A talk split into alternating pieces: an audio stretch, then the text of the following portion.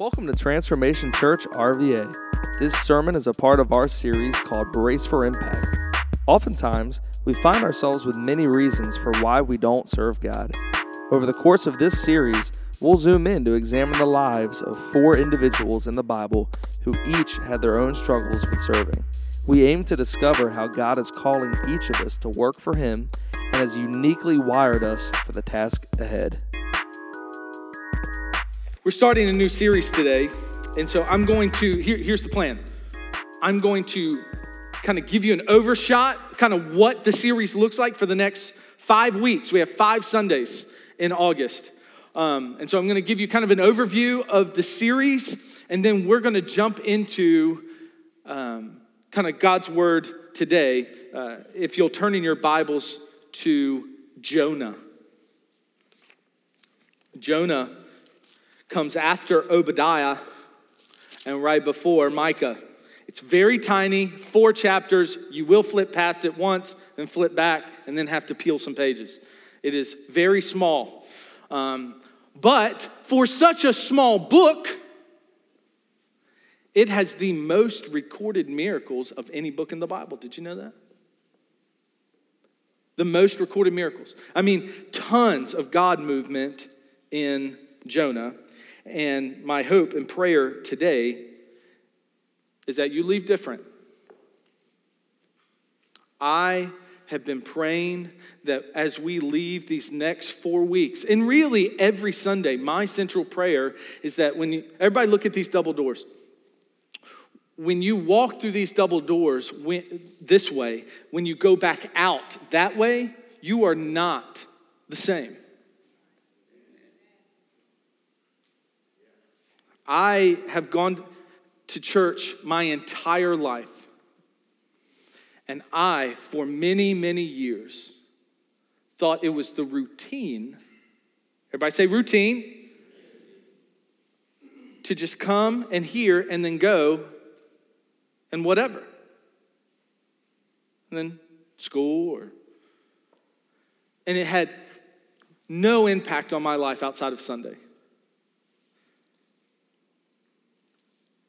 And if I'm honest with you, that is my worst fear for you is that you come here and leave every week and you're no different. All of us have some changing to do. Now, um, here's the overview. The whole month of August, we're talking about serving. Serving um, in many capacities throughout the church. And so last year, when we were planning for this month, we talk about serving every August. Every August, we talk about serving because our teams need help. Did you know that? Did you know I was about five minutes away this morning from doing the sermon from the nursery? Did you know that? Couldn't find any nursery workers. And look, some of you look up here and you're like, you have got to be kidding me. Now, I'm not kidding, I promise. There are days that we come in and can't, can't find people to greet folks. We, we, we don't have anybody to serve in the different capacities. We need people to serve. And that impacts more than just you, it impacts those God is sending to us and so, uh, we as a church, I just, can I make a pastoral plea to you? My life was forever changed because of the impact of people who were serving around me when I was a kid. My life looks completely different now than it could have because of the impact of people who were serving around me, allowed me to serve next to them. And we are a church who declares we believe that when we encounter God, when we are impacted by God, things change. Right? Right? Yep.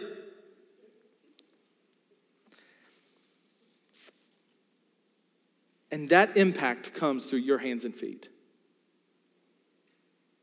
His presence works itself out. How did Jesus say that people would know we were from Him? By our love for one another, how we serve one another. How did Jesus love the disciples? He, he washed their feet, He sacrificed His life. Loving each other is more than just by word, it is also in deed. Um, the, uh, the New Testament would tell us that we shouldn't just be hearers, but you know, doers. And so we want to talk for five weeks about why people say, I don't want to. Why people say it is enough, it is enough for me as a Christian. I say, I'm a Christian. It is okay for me to come, warm the pew on Sundays, and that's it. I'm going to check out. And so, week one, which is this week, we're going to talk about the number one excuse I don't hear, okay? Because people will never admit to this. They'll come up with plethoras of other reasons. But the number one reason people don't serve is because they don't want to. So today, we're going to talk about I don't want to. Uh, next week, um, we're going to talk about you don't know my past. I can't serve because you don't know what I've been through. You don't know what I've done, Carl. Woody Jones is going to come in in the middle of the series and talk about getting in the fight. And then in week three, we're going to talk about I have issues. Anybody got issues? Yeah, okay. Safe place.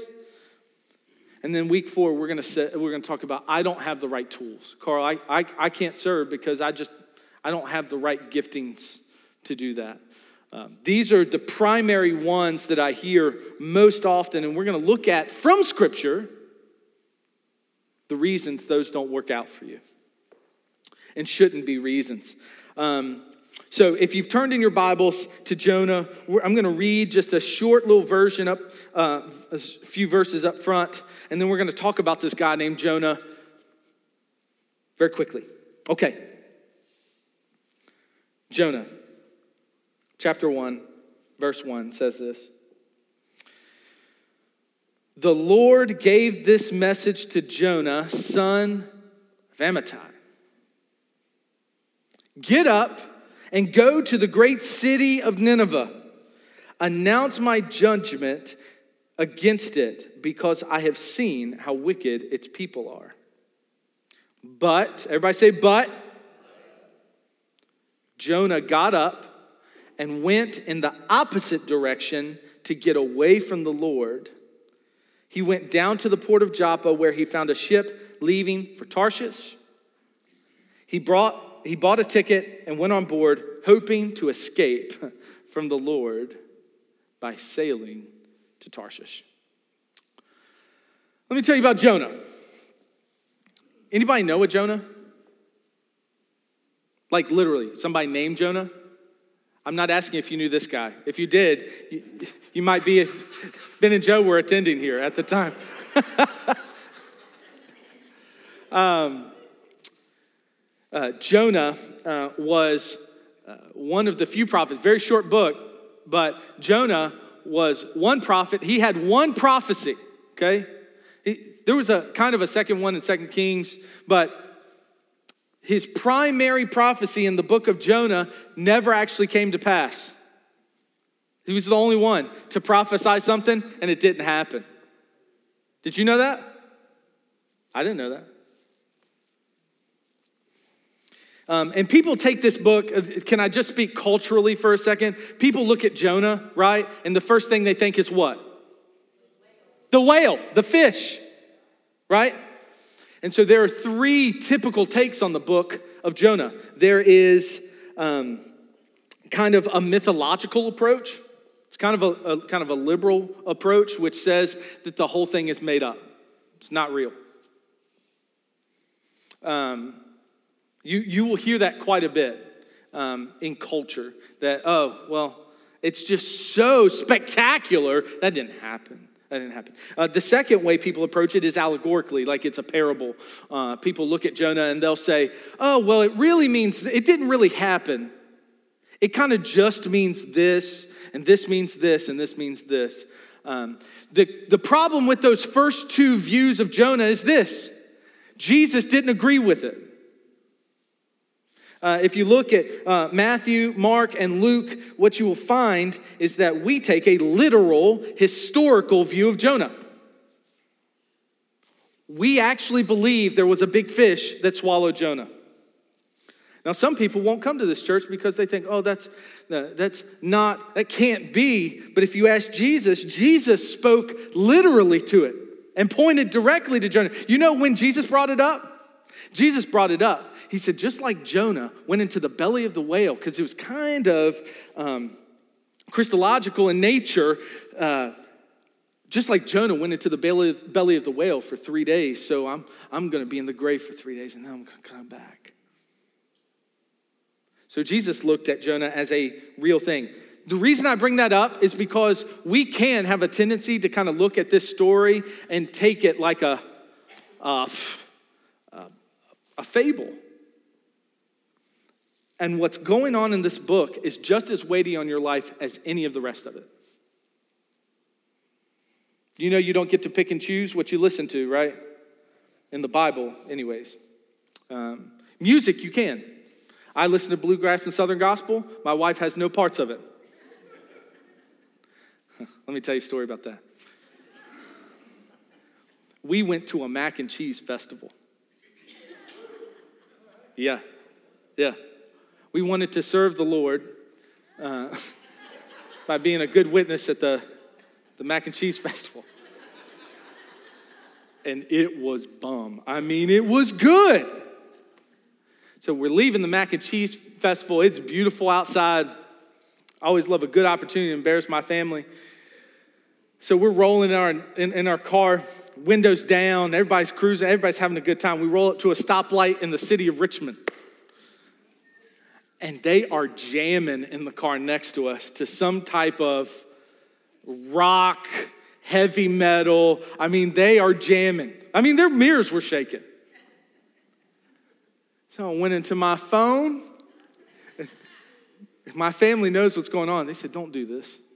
Don't do this. And I find the Southern Gospel classic, The Bowling Family. Yeah, and I turned that volume knob all the way up. And that dobro just started, yeah. And with pride, I leaned back and rolled the windows down at that stoplight. And we had a good five seconds till it turned green. My father in law was over in the corner of passenger seat, like, rest of my family's in the floorboard.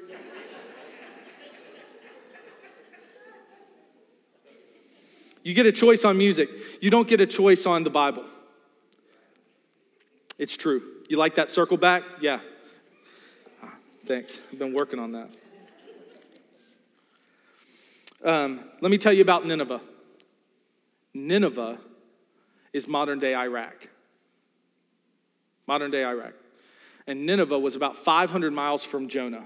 Okay, so just to give you the storyline, God comes to Jonah and says, Hey, Jonah, I want you to go to these people and pronounce my judgment upon them. I want you to do this for me. Send them this message. Now, the exact message we don't get to hear. He just says, Here's the message. Yeah, I want you to pronounce this judgment. Jonah says, No way. I don't want to. And for many of us, this is our posture. My hope today is that what I can get across to you is that we need our hearts. If you're going to write something down, write this down. We need our hearts. We need to tune our hearts about serving to God's heart about saving. We need to tune our hearts about serving at the doors, in the parking lot, at the hotels. We need to tune our hearts about serving to God's heart about saving.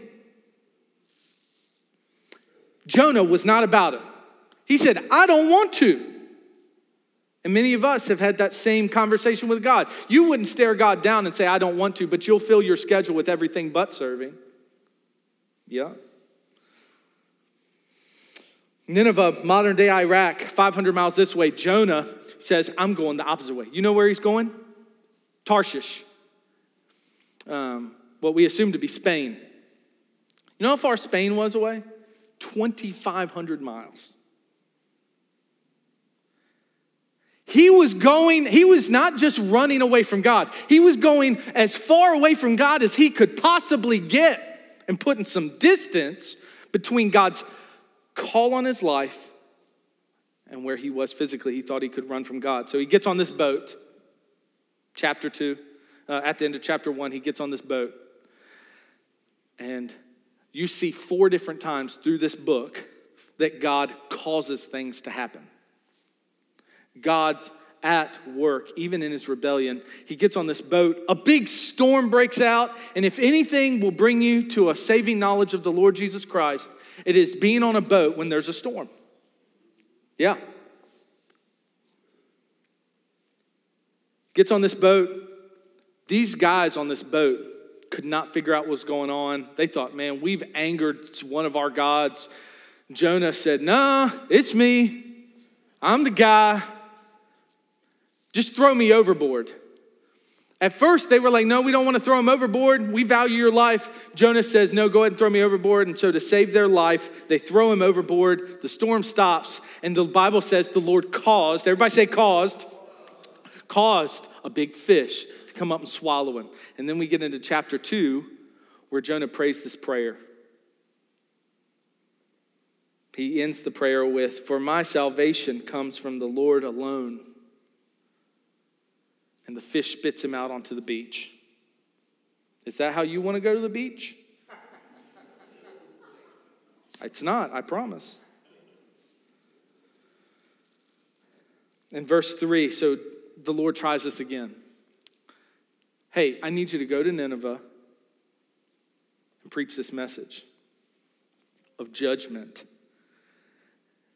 And so he goes to Nineveh, he preaches the message. In 40 days, God is going to destroy all of you.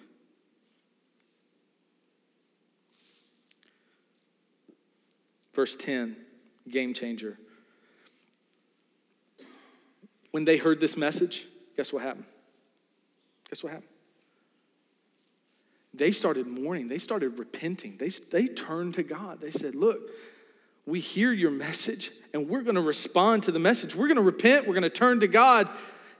And verse 10 says, When God saw what they had done and how they had put a stop to their evil ways, he changed his mind and did not carry out the destruction he had threatened.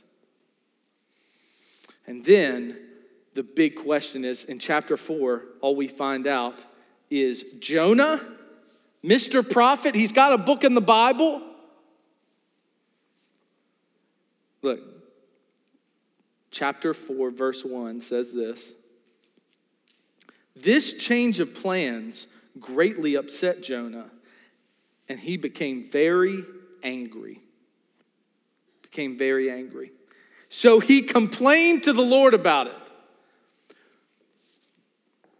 Back up for a second and just look at this. An entire city of 120,000 people turned to the Lord and Jonah's got complaints. And this is what he says to the Lord. I love this, and this is kind of where we're going to focus today. Verse 2 said, So he complained to the Lord, chapter 4, about it. Didn't I say before I left home that you would do this, Lord? That is why I ran away to Tarshish. I know that you are merciful and compassionate God, slow to get angry and filled with unfailing love. You are eager to turn back from destroying people. Just kill me now. I'd rather be dead than alive if what I predicted isn't going to happen. If you don't kill them, kill me. They deserve it. And I don't want to watch them live it. I don't want to see them receive your grace. This is Jonah's attitude. Let that sink in for a second. Because Jonah's rebellious response to God's call to serve reveals more about his heart than it did the actual task. Your refusal to serve. Go ahead and poke yourself in the chest. Okay? Yep. Just enough to where you feel it. Your refusal to obey God in serving reveals something about your heart.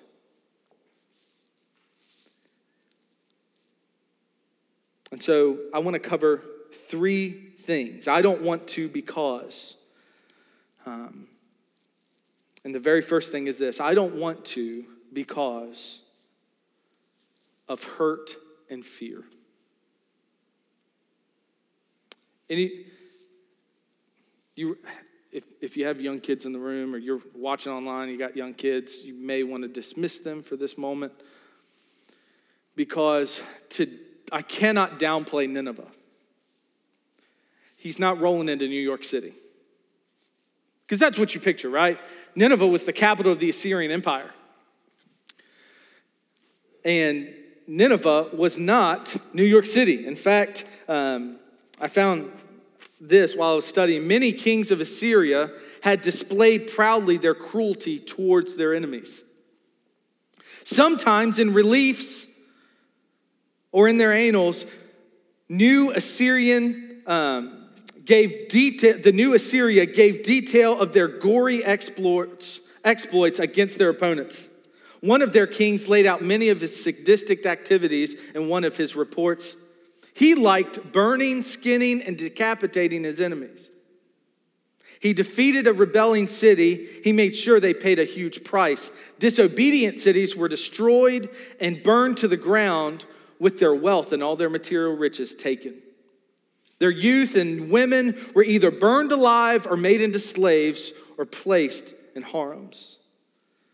In one city, a king showed how he could cut the heads of 260 rebelling soldiers and piled it together. A pile of 260 heads. Their leader of, this rebe- of these rebelling soldiers suffered horrific punishment. He was flayed open and his skin was placed on the walls of the city. In the city of Suri, rebelling nobles were also skinned and displayed like trophies. Some skin was left out to rot, some were placed in a stake. Officials of the city suffered decapitation of their limbs. The leader of Suri's rebellion underwent flaying, and his skin was placed on the walls of Nineveh. So, if you were to walk into Nineveh, you know what you were going to see? You weren't going to get to see all the shopping malls. It wasn't like running uptown. This was a cruel and incredibly scary group, especially if you weren't Assyrian. Jonah's an Israelite. They had already been conquered, right? Split, 10 tribes kicked out. And so After one of the defeats of another city, he ordered to cut the hands and feet of soldiers of the fallen city. Other than that, some soldiers found themselves without noses and ears. Some of the soldiers got their eyes gouged out. So let me not downplay it. It's not like God was asking him to go to friendly territory.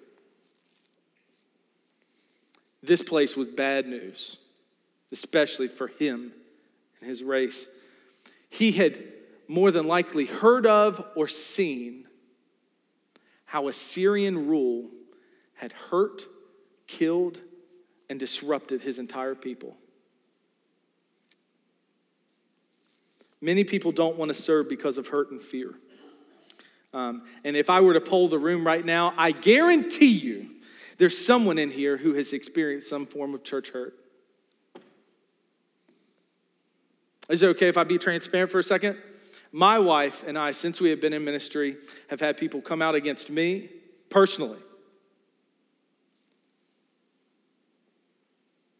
Saying baseless. Now, as a pastor, you get used to uh, people talking about you behind your back. You just know that it's happening. Sometimes it's good, sometimes it's not. You just know it's happening. And just a whisper of truth to you, it always comes back to me. I always hear it. I've had people come after my wife.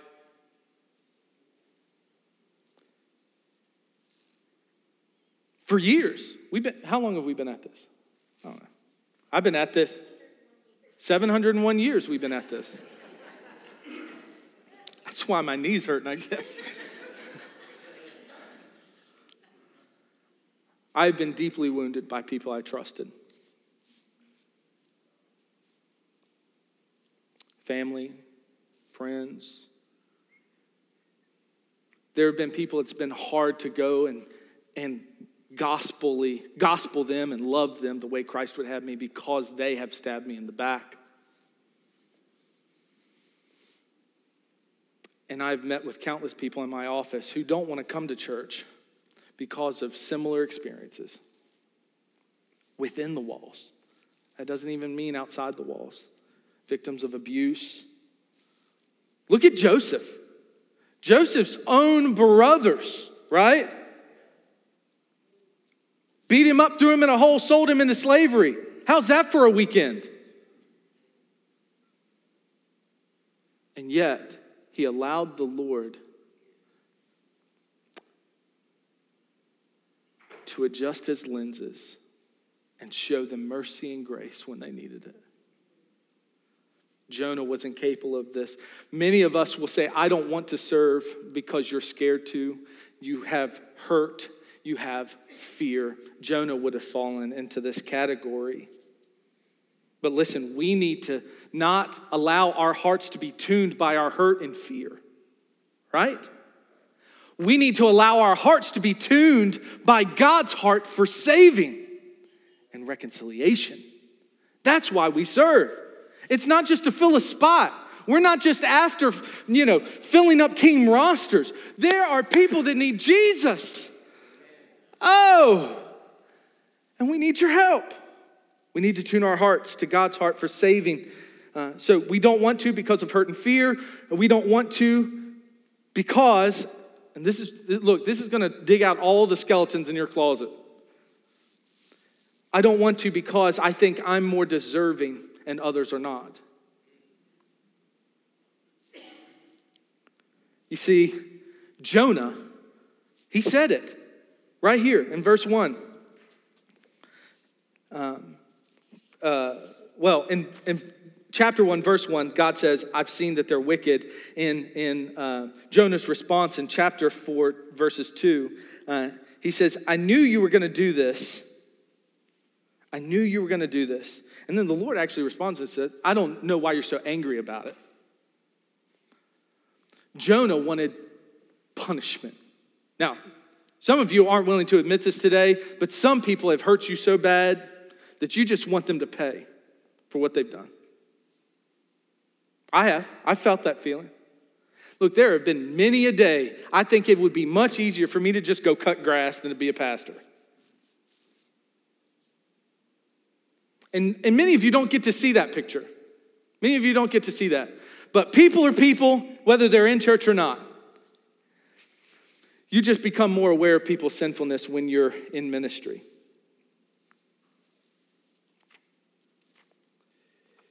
Jonah wanted judgment. Jonah wanted payback. Jonah wanted them to get what they deserved. And in doing so, get this, he, by default, he believes himself to be worthy of God's love and mercy.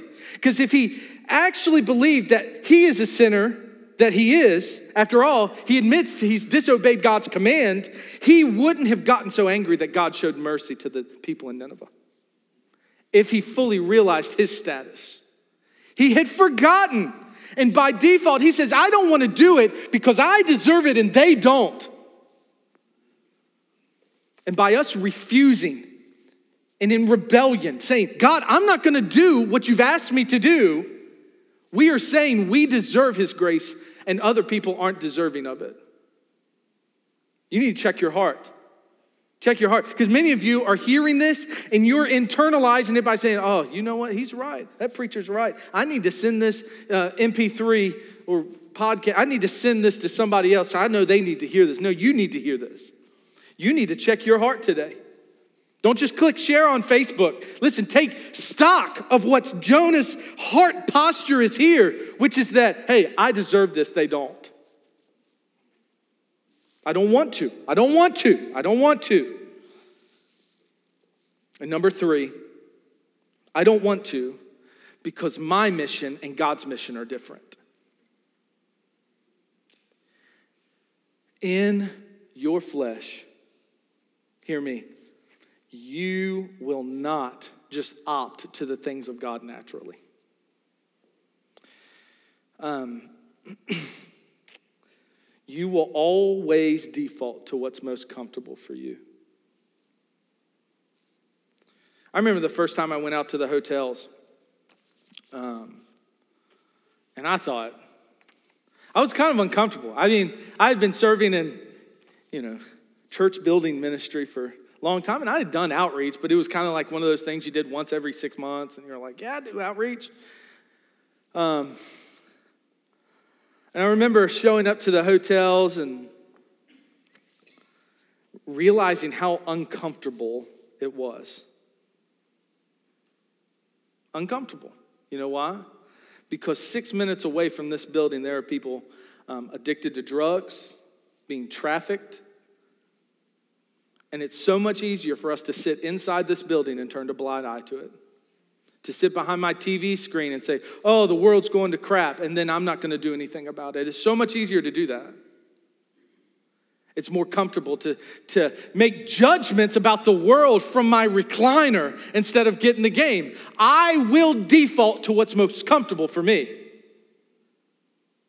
It would be so much easier for me to schedule things that I like. And ministry is hardly ever convenient. If God dealt with Jonah and Nineveh, and Nineveh with the same measure of justice and judgment, they both would have been toast. Jonah, oh, help me, Jesus. Jonah closed his eyes to this and became unmerciful. Here's what happens when your mission doesn't line up with God's mission you become numb to the needs of others. I don't want to, Carl. I don't want to. Now, many of us today won't actually say that. You, you, you won't come to the foyer and say, hey, bro, I'd sign up, but I really don't want to. some of you would. I mean, some of you uh, are just transparent that way. But the most of us, instead of saying, I don't want to, here's what you'll do. As the band comes back, I'm about to close. You won't say, I don't want to. You know what you'll do? You'll fill your schedule with everything else. You'll fill your schedule with everything else. You'll say, Oh, I don't have time. Oh, it's such a busy season. Look, I've used all these excuses as to why I can't serve the Lord. But really, what I'm saying is, I don't want to. And by saying I don't want to, what you're really saying is, I have not tuned my heart to God's heart. That's what you're saying. Your schedule's more important. Your comfort is more important. To put it down to a single word, you're selfish. Yeah, a lot of, I can see some of you like, man, this is awful. I just feel terrible. I'm not coming back here. I want to go down the street to the church that preaches, you know, about how God's just going to, you know, shower blessings on me and, and everything's peachy keen, and I can sit in my recliner and make my judgments and feel good about it.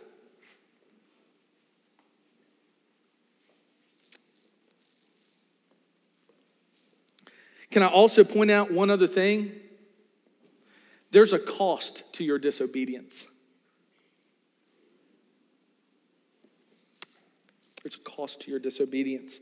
Your willful, rebellious disobedience has collateral damage. The one I can point to right off the bat is Jonah on the boat. In his rebellion, he pulled into his re- rebellion these, these poor fishermen. And I'm telling you, when you are disobeying God, you're not the only one being affected. There were people in Nineveh waiting, there were the people on the ship. So, my question really is this What is your Nineveh?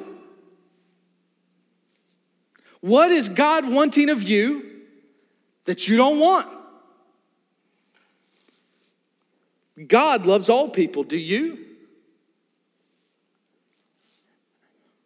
Course, of course, of course, I love all people. You know, I'm a Christian.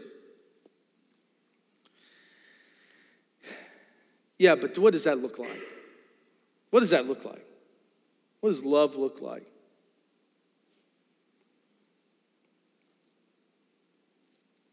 There's a song I heard many years ago, many years ago. Let me read you the first verse. Listen to this. I dreamed I went to heaven, and you were there with me.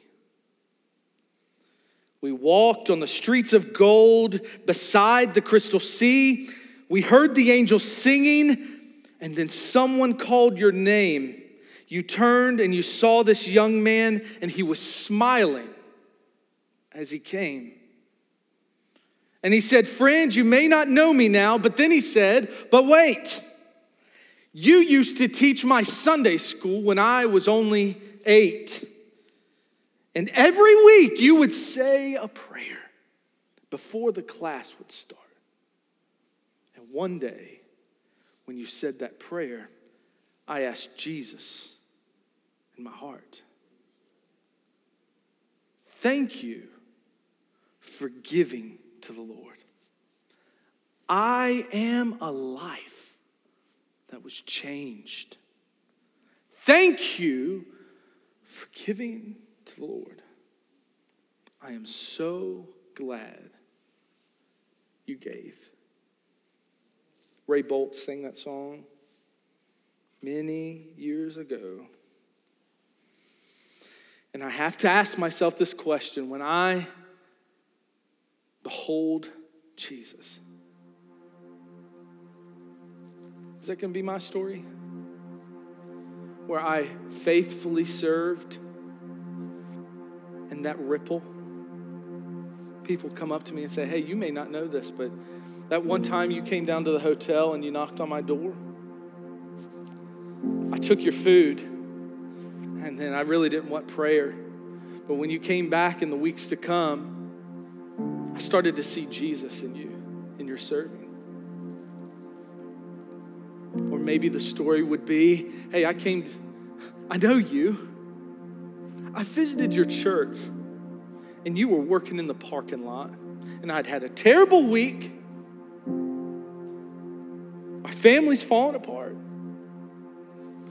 But I stepped out of my car and you smiled at me and you waved your hand, and I felt at home. And I never could fix that feeling, and then I realized it was Jesus. Thank you. Thank you for serving. Or maybe you're the parent of a baby and said, Hey, you know what? I, you watched my baby one day in nursery.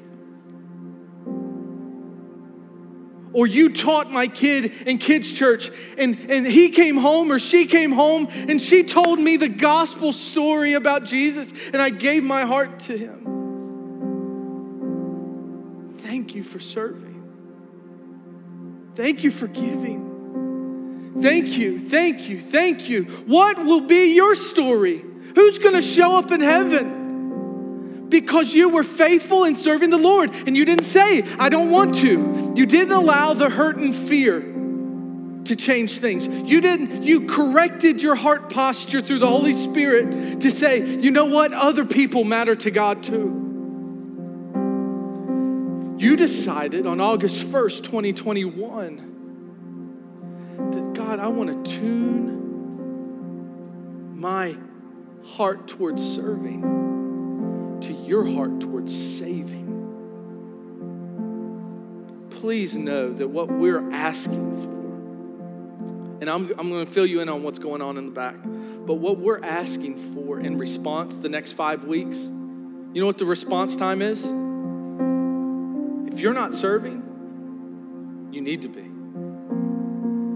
Because not only will that impact result in people seeing Jesus, let me tell you something. When you serve God, you get to see God in ways that you've never seen Him before. You experience God here, yes, and amen. I'm so glad for the encounters we have here, but there is nothing, there is nothing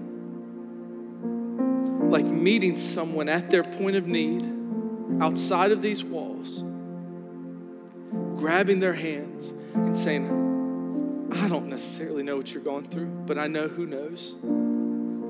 I know who cares. And it doesn't have to be this way. Jesus sees you. And their life be changed forever. You get to experience things in serving that you would never get to experience elsewhere. So I'm going to pray for us, and we're going to sing about being available to Him. As we worship today, just had to check my own heart. Am I making, is Carl making himself available to the Lord? And I want you to ask yourself that very question right now. Are you making yourself available to Him? Are you tuning your heart about serving to His heart towards saving? Father, we thank you today for your word, for its impact on us. Lord, let us leave changed. Let us make ourselves available to you.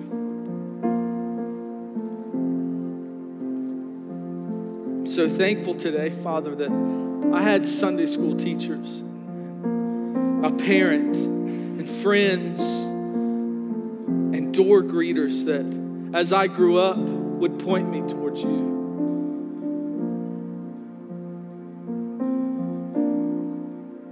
I am a product of your grace. I am a product of your mercy. Your mercy and grace expressed through the hands of faithful servants. And through the cross of Jesus Christ. Help us to serve you today. Help us to make ourselves available to you.